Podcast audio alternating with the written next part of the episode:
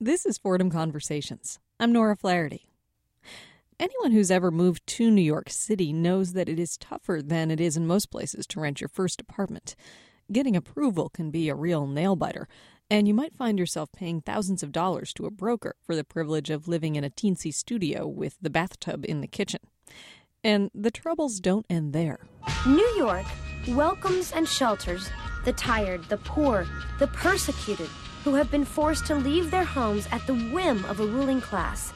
Therefore, it's ironic that all Manhattanites face the same horrible uncertainty, knowing that any day they may have to utter the tragic words My building's going co op. Did you get the tomatoes? My building's going co op.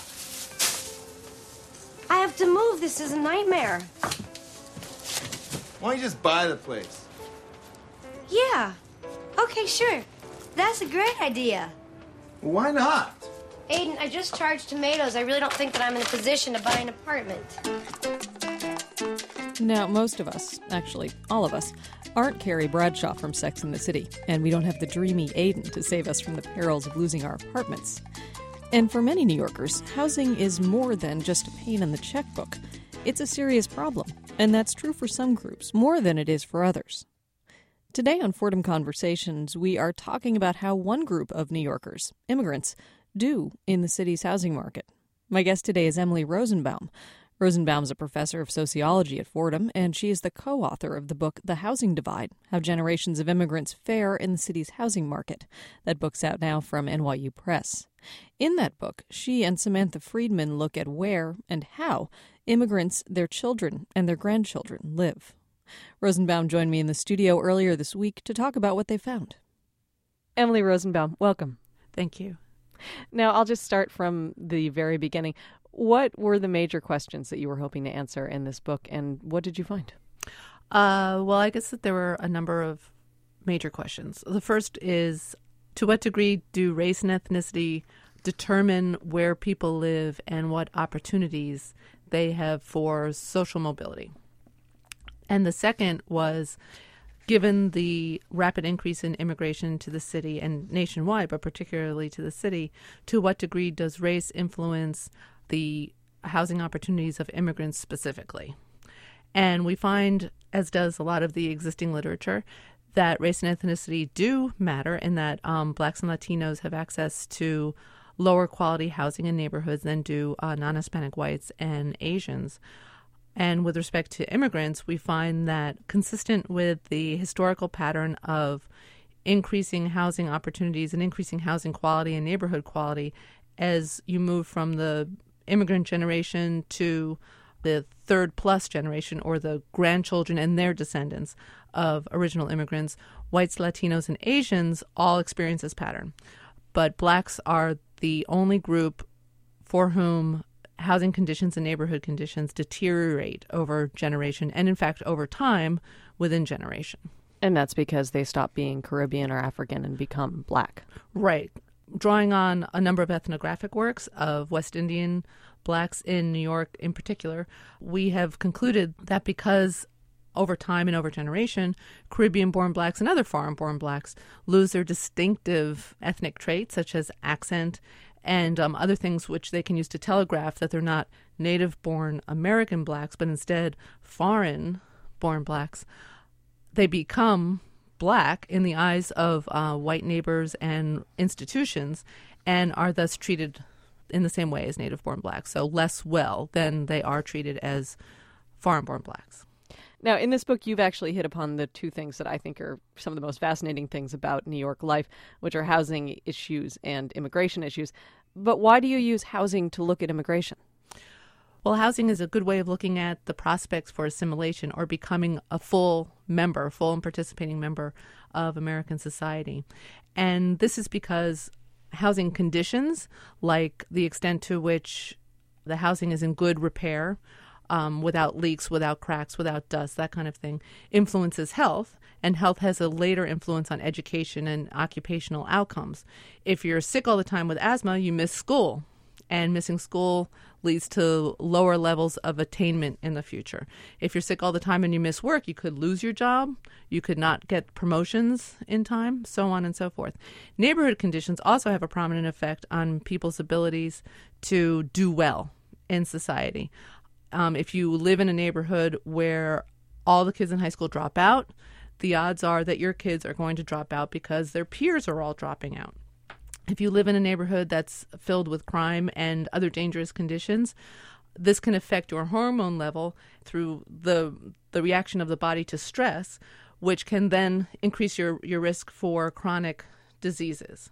So not only are you a nervous wreck all the time because you could get murdered or or robbed or whatever when you go outside, but it wears your body down. Okay, so you could die earlier. You could again have uh, less favorable educational outcomes or occupational outcomes. So housing and neighborhood really do play an important, although sometimes overlooked, role in people's abilities to do well in the future, to do well socially and to do well economically.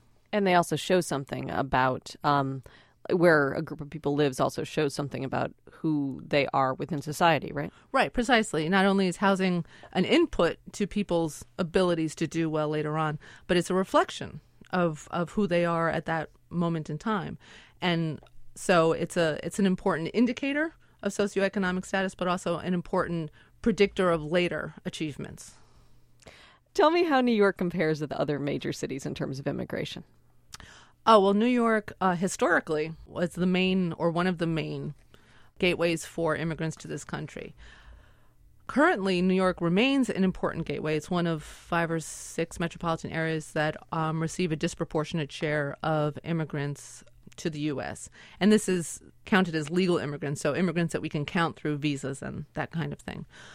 The peak proportion foreign born was um, 41 out of 100, or percent was 41% in, I believe, 1910, um, which dipped as a result of restrictive legislation and also different economic times to a low of something like 18% in 1970. But since the reopening, if you will, of immigration, um, the percent foreign born in our city and their children has grown dramatically in all racial and ethnic groups, particularly Latinos and Asians, but across the racial ethnic groups.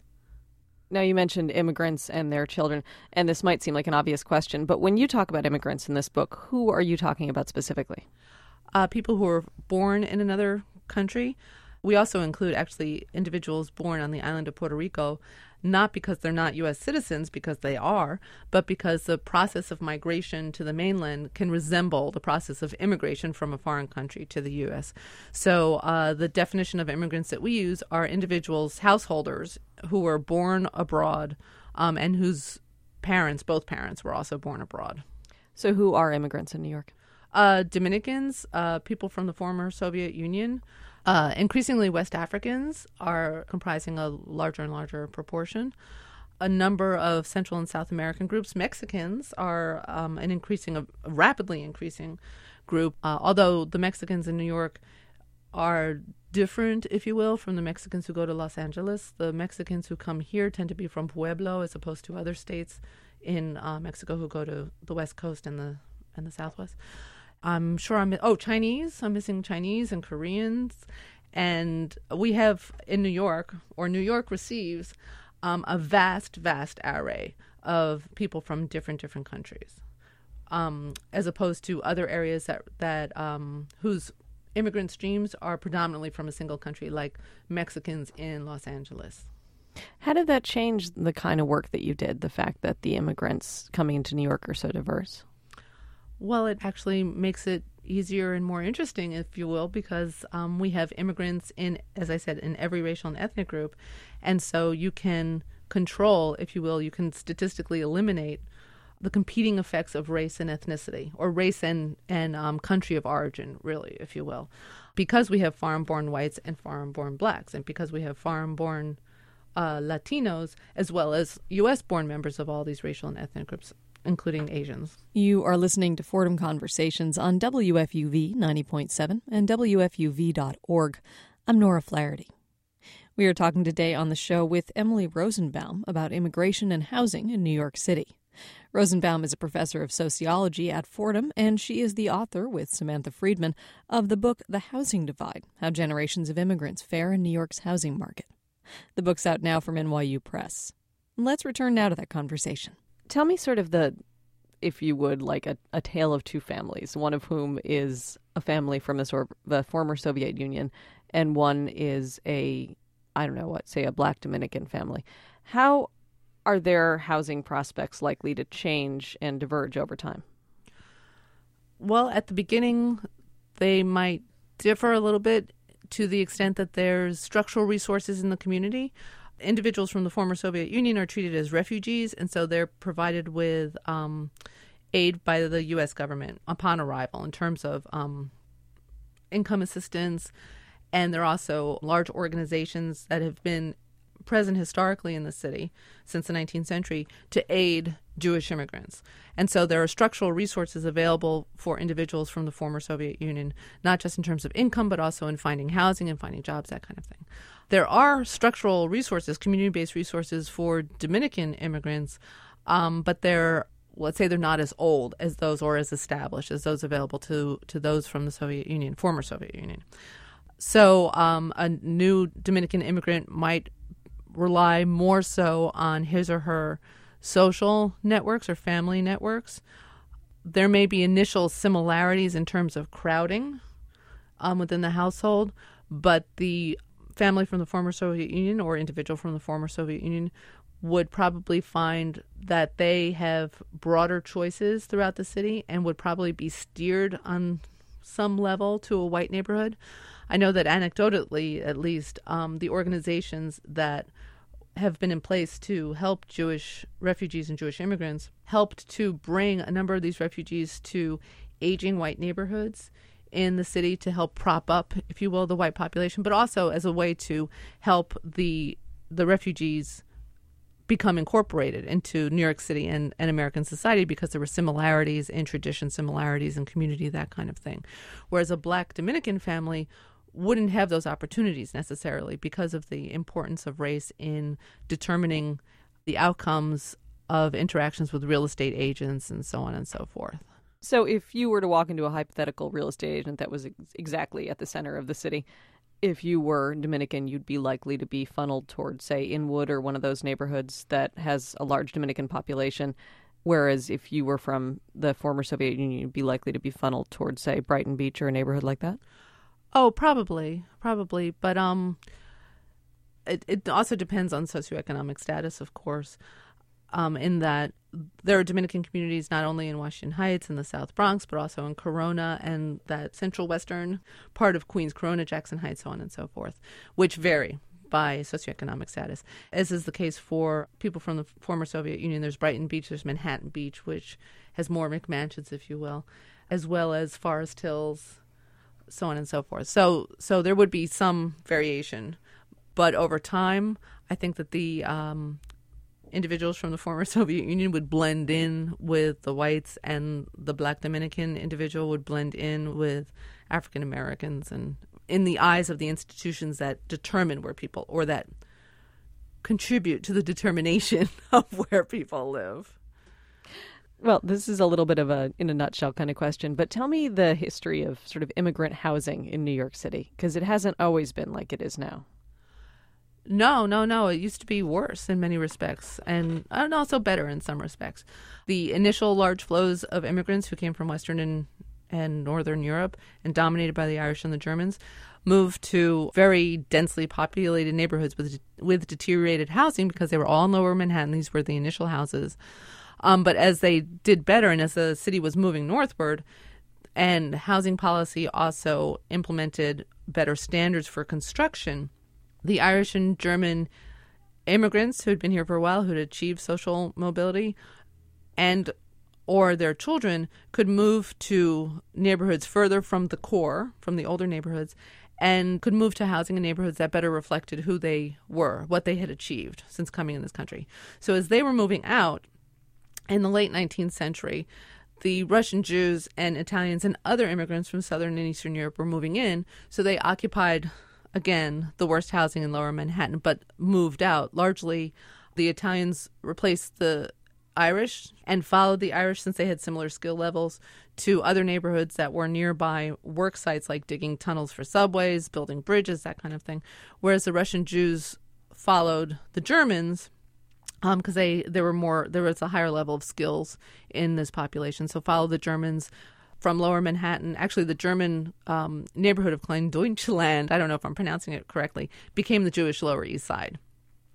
Then followed the Germans to Yorkville and out to Brooklyn and so on and so forth and into the Bronx. And again, these flows or these processes are occurring at the same time as is the growth of new neighborhoods as well as further corrections, let's say, to housing codes through the Tenement House Acts of the late 19th century into the early 20th century. So the housing that the later generations of those later immigrant groups got to was much better than the housing that the original immigrant groups got to initially. Then, uh, but currently, it's different in that because of the loss of middle class whites over time from a lot of neighborhoods, especially in Queens and Brooklyn, a lot of new immigrants since 1970, let's say, are moving to neighborhoods that aren't these rundown tenement neighborhoods to a large degree, but are neighborhoods with single family homes or garden apartments of a different level, neighborhoods of a different level, and housing of a different level than is the classic story in immigrant assimilation. And ironically, those apartments are now really expensive. so at this point in time, if I were to if I were to emigrate here uh, from another country today, how would I be welcomed, and how would I not be welcomed into the city's housing market? Well, I think inevitably you'd end up living initially with people that you either knew from your home country or people who were part of your broader social network. And then once you were able to get on your feet and maybe were able to bring some family over, so this would take a certain amount of time, you would have to get in and try to navigate the housing market, which is a daunting thing, even for people who were born and raised here, like myself. It's not fun. So, how you would be received would be largely determined by, unfortunately, your race and your ethnicity. And interacted with that how you are presented with your accent or with your other obvious indicators of your ethnic identity. So, as I said, for blacks, the ethnic identity that can be displayed outward and, and easily benefit them. For other groups, it may not be as beneficial, as was the case in the history of immigrant assimilation. Okay, the ethnic indicators indicated you're not an American, and so um, you know we'll treat you less well than we would an American. But for African Americans, it's the flip side. Or I should say for black individuals, it's it's the reverse. Ethnic markers tend to bring better treatment than the absence of ethnic markers. You are listening to Fordham Conversations on WFUV 90.7 and WFUV.org. I'm Nora Flaherty. I Ahead this morning on WFUV at 7:30, it's Cityscape with George Bodarky. On this week's show, a look at teenagers and drug use. That's ahead on Cityscape. We're talking this morning on Fordham Conversations with Emily Rosenbaum. She's the co author of the book The Housing Divide How Generations of Immigrants Fare in New York's Housing Market, out now from NYU Press. She's also a professor of sociology at Fordham. I asked her what the best and the worst case scenarios are for a new immigrant who's trying to find housing in New York City. Well, I guess the worst case scenario would be not finding a place to live and being homeless. Um, Does that happen? Sure. I don't know what the different risk factors are for immigrants versus native born individuals for homelessness, but just if you could logic it out, since new immigrants tend, and of course this differs, there's great deal of variation here, but since they tend to be poorer and less educated and have less to use to pay for housing, the risk of homelessness is probably higher. Also, if they're crowding, crowding, crowding into just a couple of rooms with lots of other people, disagreements and discord could cause some people to be kicked out, whatever. So I think that immigrants, just like the poor in New York City, face a, a, fairly substantial risk of homelessness. The best case scenario is finding a decent place that's not plagued with cockroaches and mice and and leaks from the outside. So a decent place that's not going to get you sick.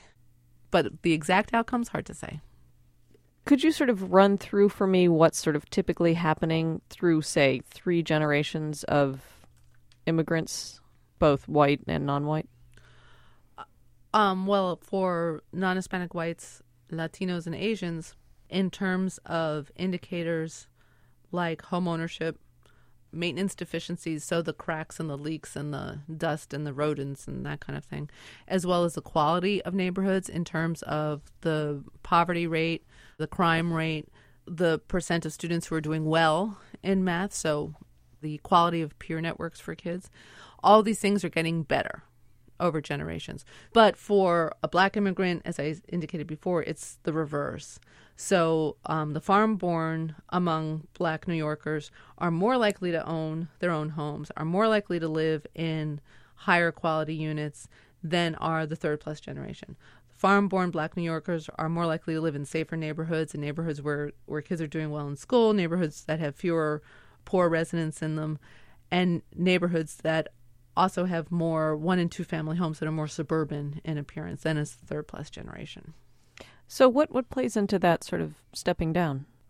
Well, for black individuals, black New Yorkers, as we argue, black race remains unfortunately this this persistent barrier to opportunity.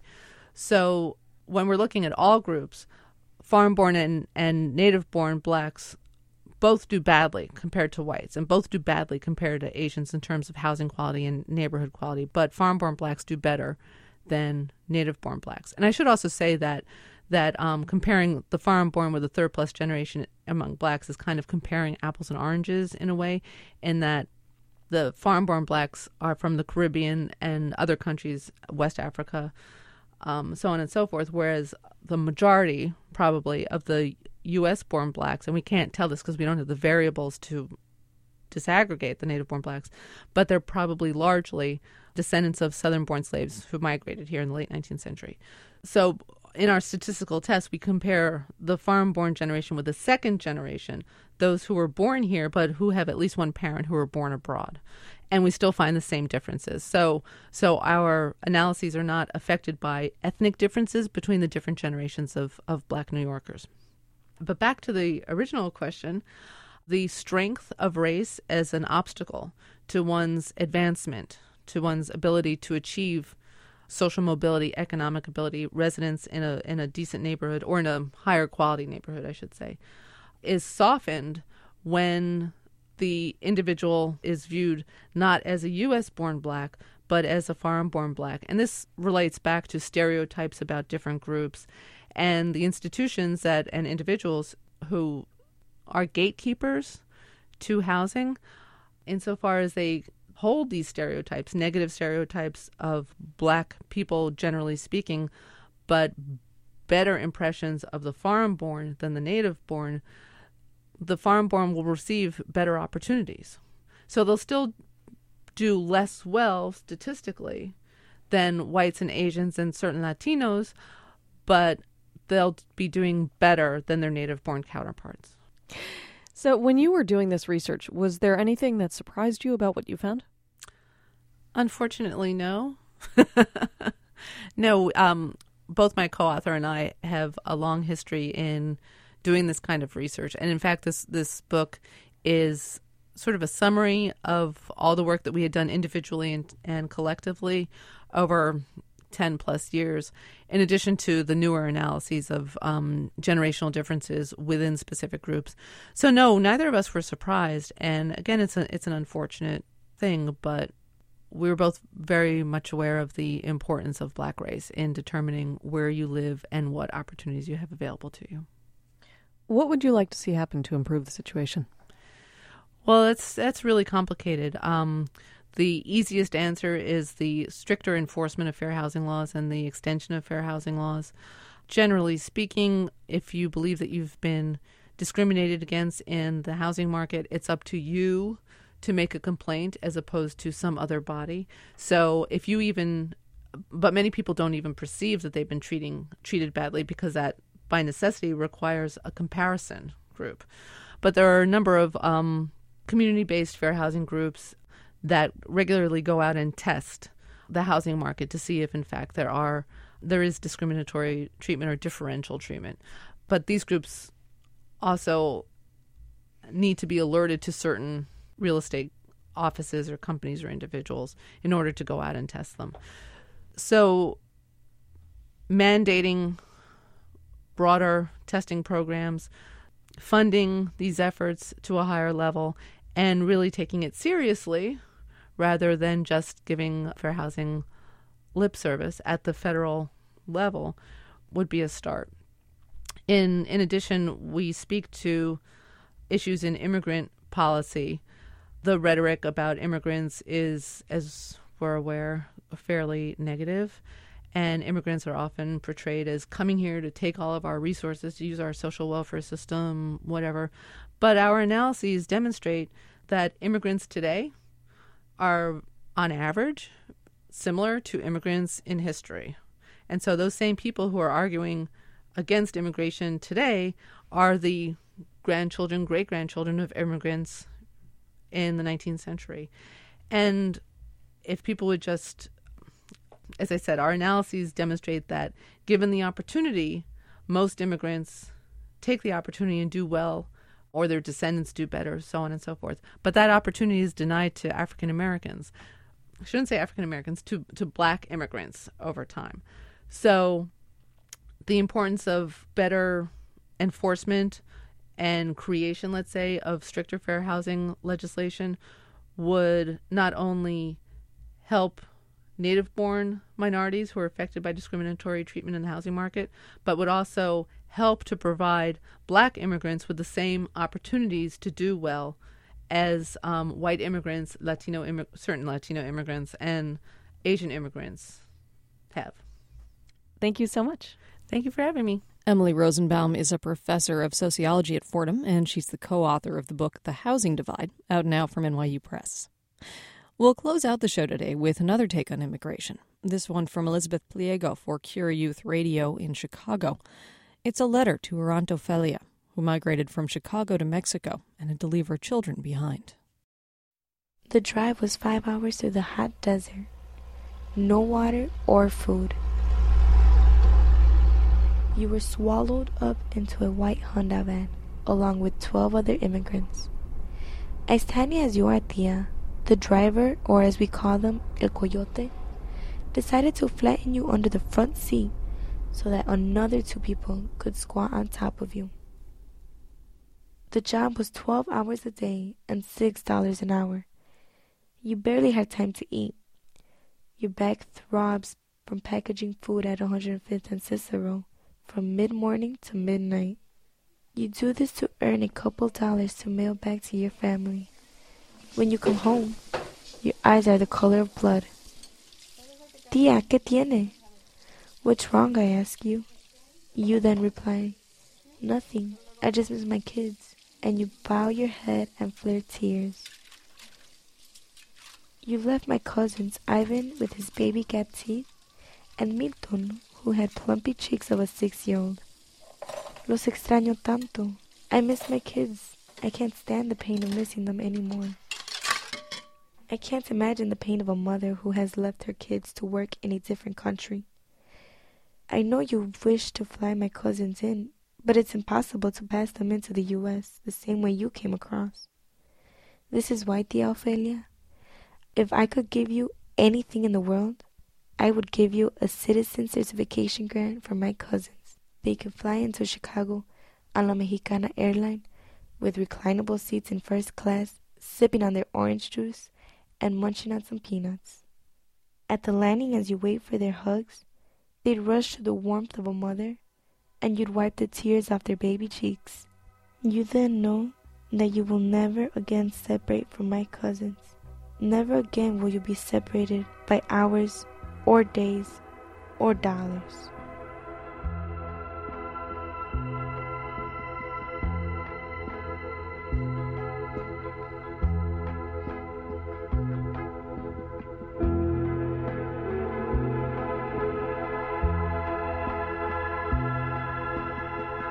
From WFUV 90.7 and WFUV.org, this has been Fordham Conversations. If you missed part of the show today, or if you would like to hear it again at a future date, there are a couple ways to go. It's available as a podcast at WFUV.org, and it's on our audio archive. You can find that on our website as well. If you have comments or questions about today's show, you can email us. Our address is fordhamconversations at WFUV.org, and we would, of course, love to hear from you. I'm Nora Flaherty. Cityscape is next. Thanks for listening, and have a fabulous weekend.